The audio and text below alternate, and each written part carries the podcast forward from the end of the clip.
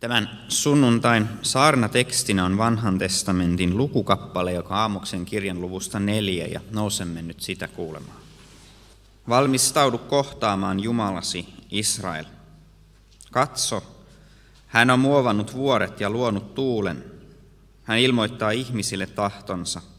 Hän tekee aamun koiton ja yön pimeyden. Hän kulkee maan kukkuloiden yli. Hänen nimensä on Herra Jumala Sebaot. Tämä on Jumalan sana. Hiljennymme rukoukseen.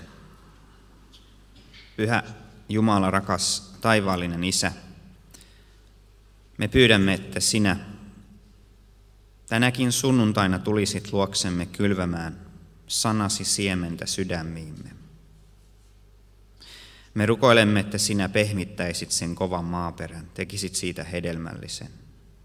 Että sinä kastelisit sen että sinä ketkesit pois rikkaruohot, ajasit pois petolinnut ja muut villit eläimet, jotka haluavat juurineen repiä pois sen, mitä sinä olet kylvänyt. Me pyydämme, että saisimme kantaa runsasta satoa sinulle kiitokseksi ja kunniaksi. Puhu sinä meille ja tule sanasi kautta tekemään työtä sydämissämme. Amen.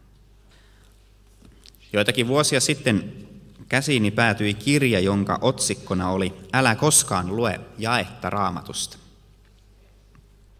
Kirjan oli pakko tutustua. Mitä kirjoittaja tarkoitti? Hän kirjoitti siinä kirjassaan siinä, että, että kun me luemme raamattua, me helposti sorrumme poimimaan yhden jakeen sieltä tai toisen täältä. Me luemme sillä tavalla raamattua valikoiden, että otamme sieltä sen yhden jakeen, omistamme sen omalle kohdallemme, omaan tilanteeseemme, omaan hätämme. Ja siinä sinänsä ei ole sillä tavalla välttämättä väärää, koska Jumalan sana on elävä ja se voi puhutella meitä hyvin yksinkertaisesti ja suoraan. Mutta hän sanoi, että helposti unohdamme silloin se, mitä se sana, se jae alun perin oikeastaan tarkoitti missä yhteydessä se oli sanottu, kenelle se oli suunnattu. Kun raamattua lukee ja asettaa ne sanat asiayhteyteensä, alkuperäiseen tilanteeseen, niin Jumalan sanasta saattaa tulla paljon voimallisempi ja väkevämpi kuin silloin, että otetaan sieltä irti leikaten se yksi jae. Sen lisäksi hän huomautti, että me antaudumme sellaiseen vaaraan, että kun me luemme vain sieltä sen yhden jakeen ja sen varassa sitten menemme, niin me olemme alttiita rakentamaan sen jakeen perusteella sellaisia oppeja, jotka eivät ota huomioon kaikkia sitä, mitä Raamattu sanoo. Siitä tulee valikoivaa yksipuolista. Loistava esimerkki tästä on se sähköpostiviesti, jonka sain muutamia päiviä sitten, missä kehotettiin opettamaan ihmisille Jesajan kirjan luvun 53 perusteella, että kristitty voi tässä ja nyt omistaa itsellensä terveyden, koska kantoihan Jeesus meidän sairautemme. Sellainen ajattelu kuulostaa tietysti kovin kivalta, kuka nyt ei haluaisi saada välittömästi terveyttä elämäänsä, mutta se ohittaa koko joukon raamatun opetuksia. Esimerkiksi ilmestyskirjan sanat siitä, että siellä perillä, kun luo on uusi taivas ja uusi maa ja uusi Jerusalem, vasta silloin poistuu sairaudet. Unohdetaan sellaiset Baavalin rukoukset, joissa hän huutaa Jumalalta ihmettä, ja Jumala sanoo, että minä annankin sinulle armoa, koska voimani tulee täydelliseksi heikkoudessa. Silloin unohdetaan monenlaiset raamatun opetukset siitä, kuinka Jumala nimenomaan vaikeuksien, vastoinkäymisten, kärsimyksen kautta koulii, kouluttaa omaa seurakuntaansa uskovia ja heille avaa jotain suunnattoman, suunnattoman suurta armosta, evankeliumista, mitä me emme ymmärtäisi, jos kulkisimme vain voitosta voittoon.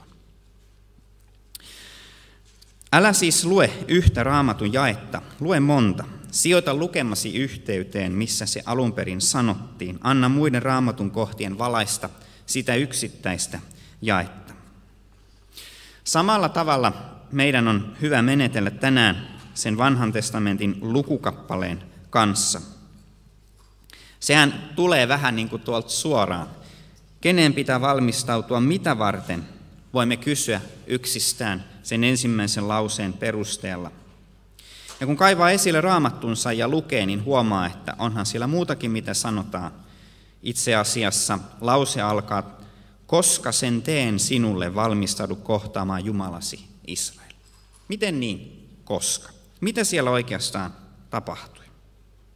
Sukelletaan hetkeksi vanhan testamentin ja Aamoksen kirjan maailmaan ja yritetään hahmottaa, että mihin tilanteeseen Aamos nuo sanat kohdisti ja mitä Jumala sen kautta haluaa meille tänä päivänä sanoa. Jumala kutsui Aamoksen julistamaan noin 760 ennen Kristusta. Jumala lähetti hänet jakaantuneen omaisuus kansansa pohjoiseen valtakuntaan, eli Israeliin ja sen pääkaupunkiin Samariaan. Kansa oli lähtenyt sieltä orjuudesta, tullut luvattuun maahan, Salomonin aikana saavuttanut vaurauden, loiston, sellaiset maa-alueet, mitkä kaikki todisti sen puolesta, että Jumalan lupaukset näyttää täyttyneen. Kaikki on hienosti. Ja sitten tulee katastrofi. Kansa jakautuu pohjoisen valtakuntaan ja eteläiseen valtakuntaan. Etelä pieni, heikko, heiveröinen, pohjoisessa vauraus, suuruus. Ja sinne Jumala lähettää aamuksen. Hän kutsuu Siis Jumala kutsuu karjapaimenen tai oikeammin lampaiden paimenen puhemiehekseen tuon kansan keskuuteen. Jumala valitsi itselleen maallikon, miehen, jolla ei ollut muodollista koulutusta eikä mitään arvostettua asemaa yhteiskunnassa. Sillä vaikka koko uskonnollinen instituutio turmeltuu, ei se estä Jumalaa saamastaan ääntään kuuluville. Tarvittaessa kivetkin huutavat sillä kertaa riitti se yhden paimenen ääni. Aamoksen kirja alkaa tuomion sanoilla Israelin naapureille. Koska kansa, se ja se, on tehnyt rikoksen rikoksen jälkeen, Jumala ei päätöstään peruta.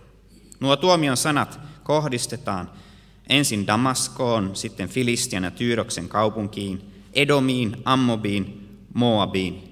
Ja jokaiselle kansalle Herra sitten sanoo, minä murran, minä tuhoan, minä sinkoan.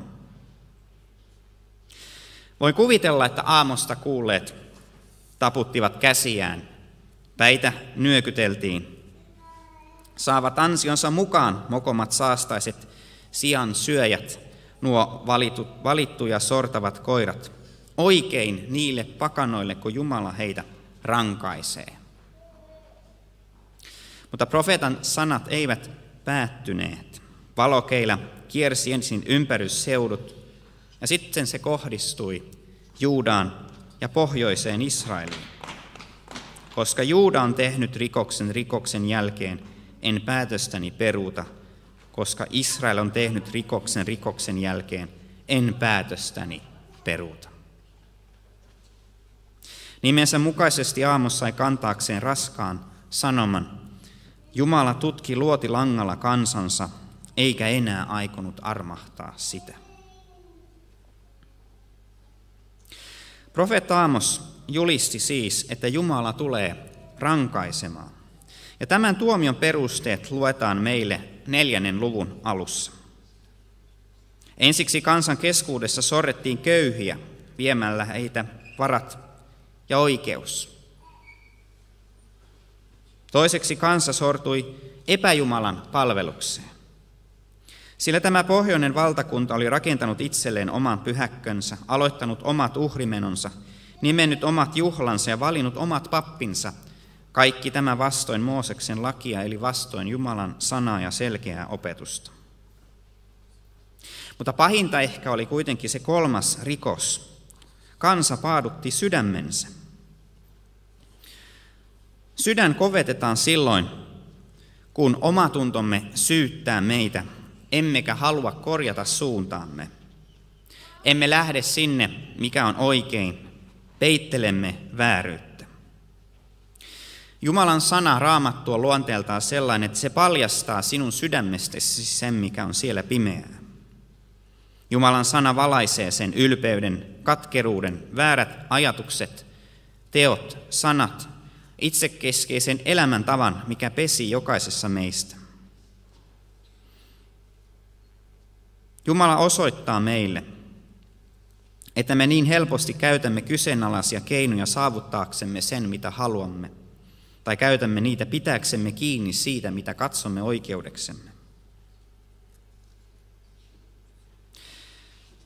Ja silloin olemme haluttomia ojentautumaan sen mukaan, mitä Raamattu opettaa, asiassa kuin asiassa.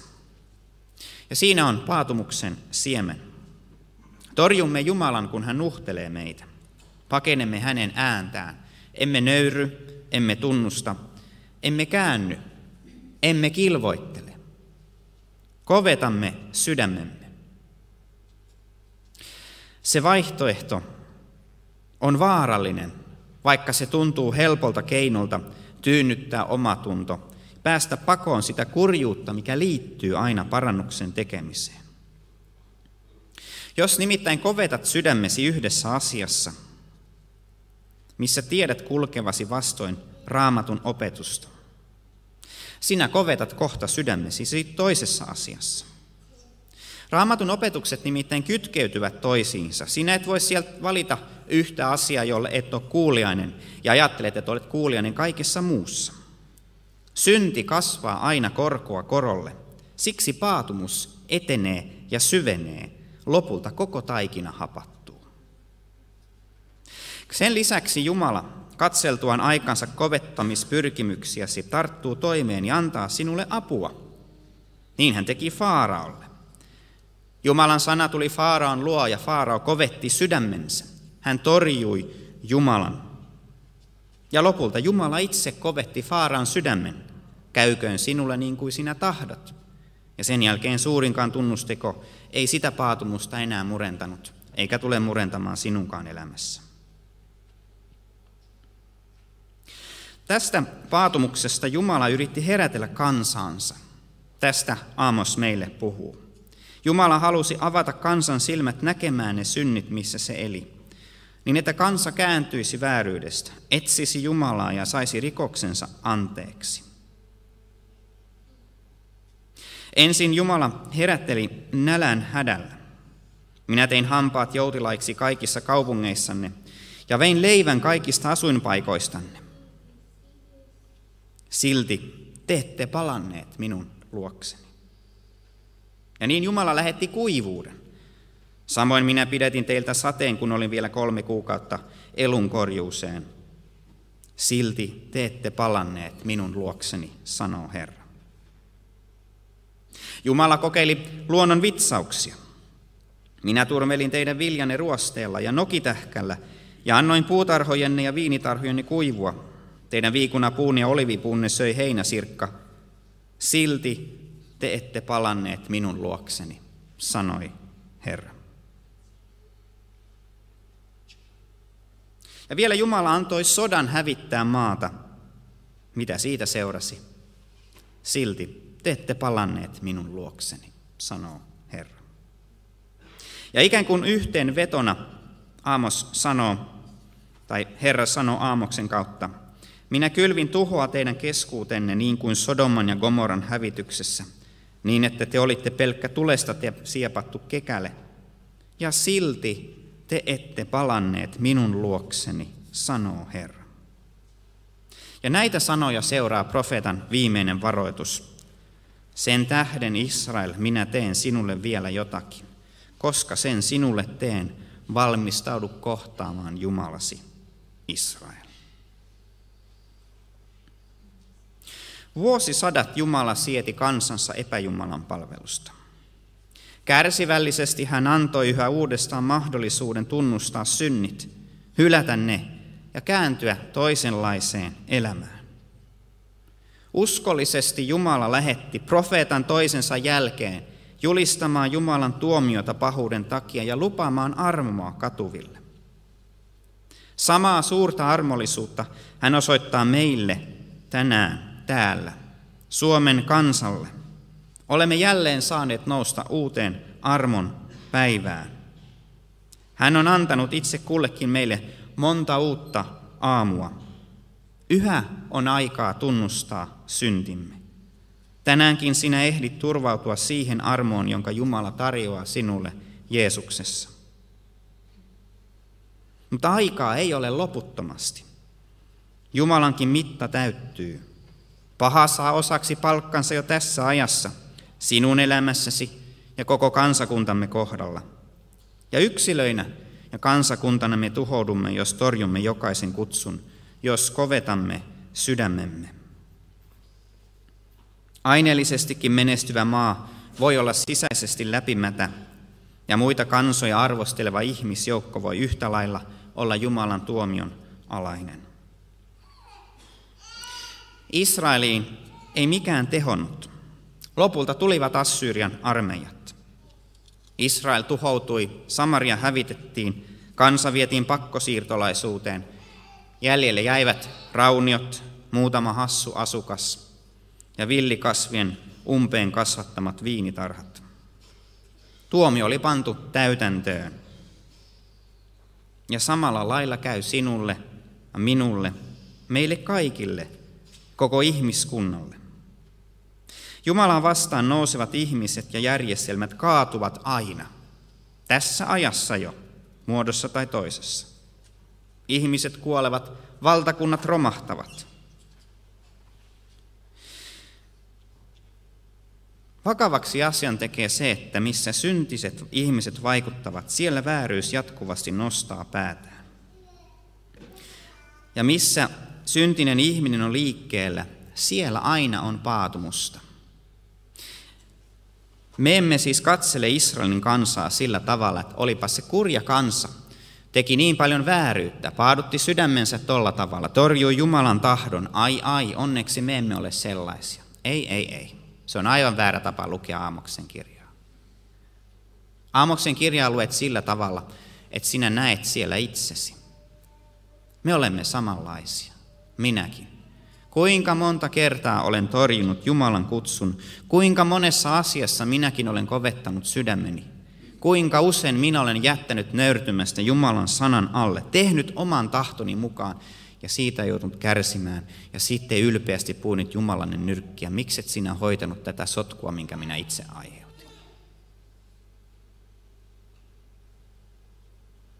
Ei ole sillä tavalla, että siellä kerran oli yksi kansa, joka onnistui paaduttamaan sydämensä ja niitä ei edelleenkään käy. Se paatumus asuu sinun sydämessäsi tällä hetkellä ja minun sydämessäni. Meissä jokaisessa on potentiaalia, kykyä, taitoa kovettaa meidän sydämemme lopullisesti. Tämä tekee sen asian äärettömän vakavaksi. Paatumus on sinun sydämessäsi ja minun sydämessäni. Jääkö meille silloin mitään toivoa? Jääkö meille, jotka tiedämme, että tuo paatumus, joka tuhosi Israelin kansan, tuhoaa meidän sydäntämme? Missä olisi toivon kipinöitä? Aamos tarjoaa meille kolme. Ensimmäinen toivon kipinä näkyy siinä, että Jumala herätteli kansansa.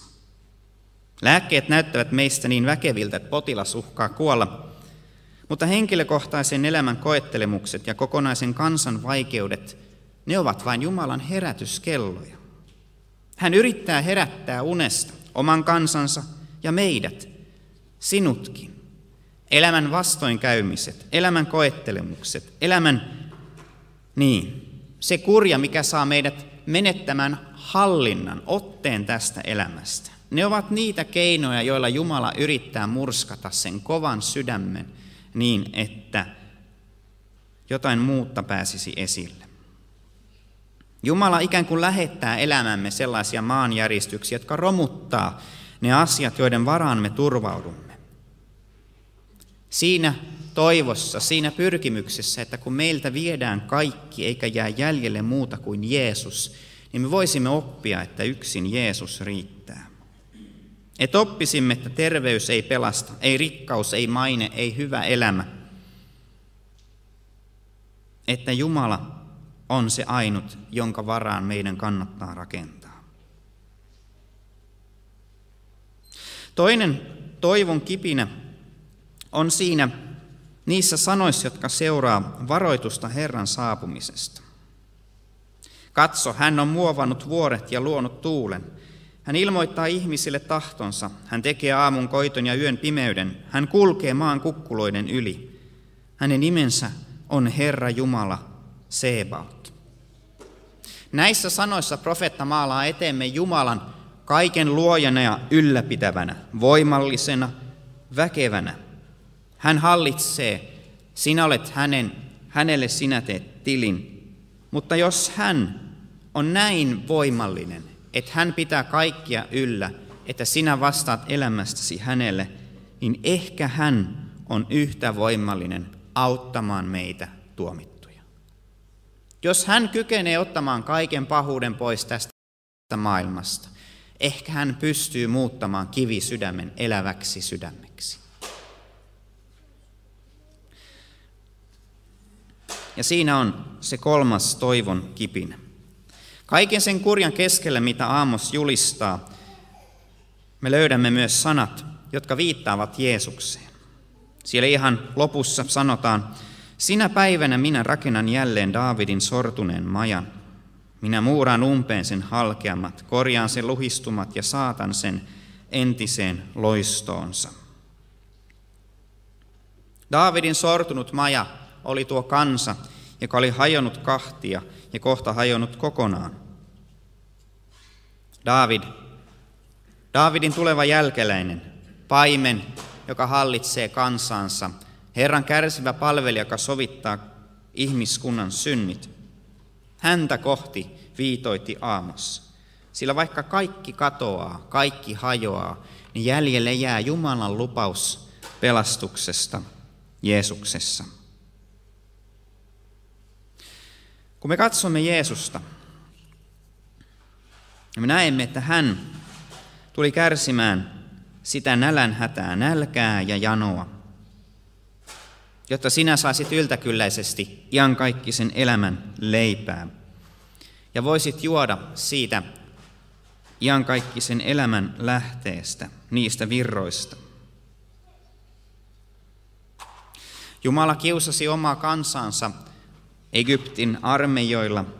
Jeesus tuli sotimaan suurinta vihollisinta, vihollista vastaan, saatanaa vastaan, jonka hän voitti kuolemallaan, kärsimyksellään, kun häntä purtiin kantapäähän.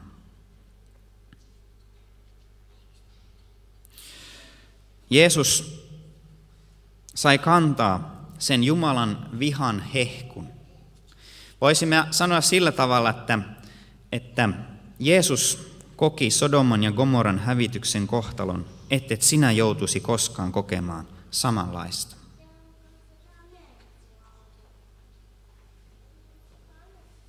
Kun siis profeetta sanoi, että sen tähden Israel, minä teen sinulle vielä jotakin, valmistaudu kohtaamaan Jumalasi Israel, niin Jeesuksessa ne ovat vain toivon sanoja. Jumalahan kykenee kaiken tuomitsemaan. Se on kai meille itse kullekin selvää, kun me katsomme omaa tuntoa. Me olemme syyllisiä, meitä odottaa kadotus. Mutta Jeesuksessa saamme kohdata suunnattoman armon ja vapauden. Jumala käänsi hetkeksi selkänsä Jeesukselle. Hän ikään kuin paadutti sydämensä poikansa avunhuudoille, jotta sinä voisit saada armon, jotta sinun rukouksesi kuullaan, jotta sinun paatumuksesi murtuisi palasiksi. Ajattele, kuinka suurenmoista. Vastaus meidän hätäämme, sen oman paatumuksen ja kylmyyden ja sen kärsimyksen kanssa, mitä elämässämme ja maailmassa nähdään. Kaiken sen huonon hedelmän, mitä synti jatkuvasti kantaa, niin vastaus kaikkeen siihen on Jeesus Kristus. Kun me olemme valvomisen sunnuntaissa, niin meidän rukouksemme olkoon se, että hän, hän tulkoot herättämään meidät. Ja kun vietämme isän päivää, niin katsokaamme ei niinkään meihin vajaviin isiin, joista toki saamme olla kiitollisia, Mutta ennen kaikkea siihen taivaallisen isän, joka lähetti oman ainoan poikansa tänne maailmaan, kuolemaan tähtesi, jotta sinä pääsisit taivaan lapse, taivaan valtakunnan kansalaiseksi, Jumalan lapseksi, ikuisen elämän perilliseksi. Häntä me kiitämme ja ylistämme kaikesta siitä suuresta, mitä hän on puolestamme tehnyt. Siksi uskamme lukea niinkin kurjaa kirjaa kuin Aamoksen kirja, koska voimme Jeesuksessa nähdä, että kaikki tuo kamaluus on kannettu ja me valmistaudumme kohtaamaan Jeesusta, joka tulee haavojensa kanssa meidän luoksemme ja sanoo, poikani ja tyttäreni, ole turvallisella mielellä, sinun kaikki syntisi annetaan sinulle anteeksi. Nousemme tunnustamaan yhteisen kristillisen uskon.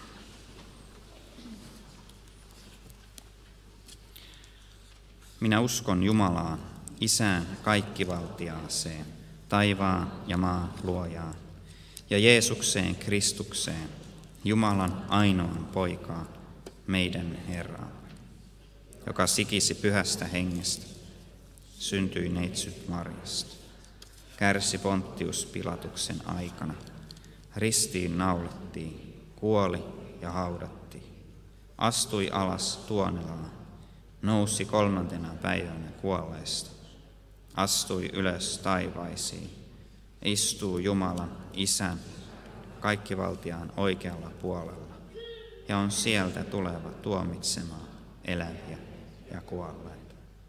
Ja pyhään henkeen, pyhään yhteisen seurakunnan, pyhäin yhteyden, syntien anteeksi antamisen, ruumiin ylösnousemisen ja iankaikkisen elämän.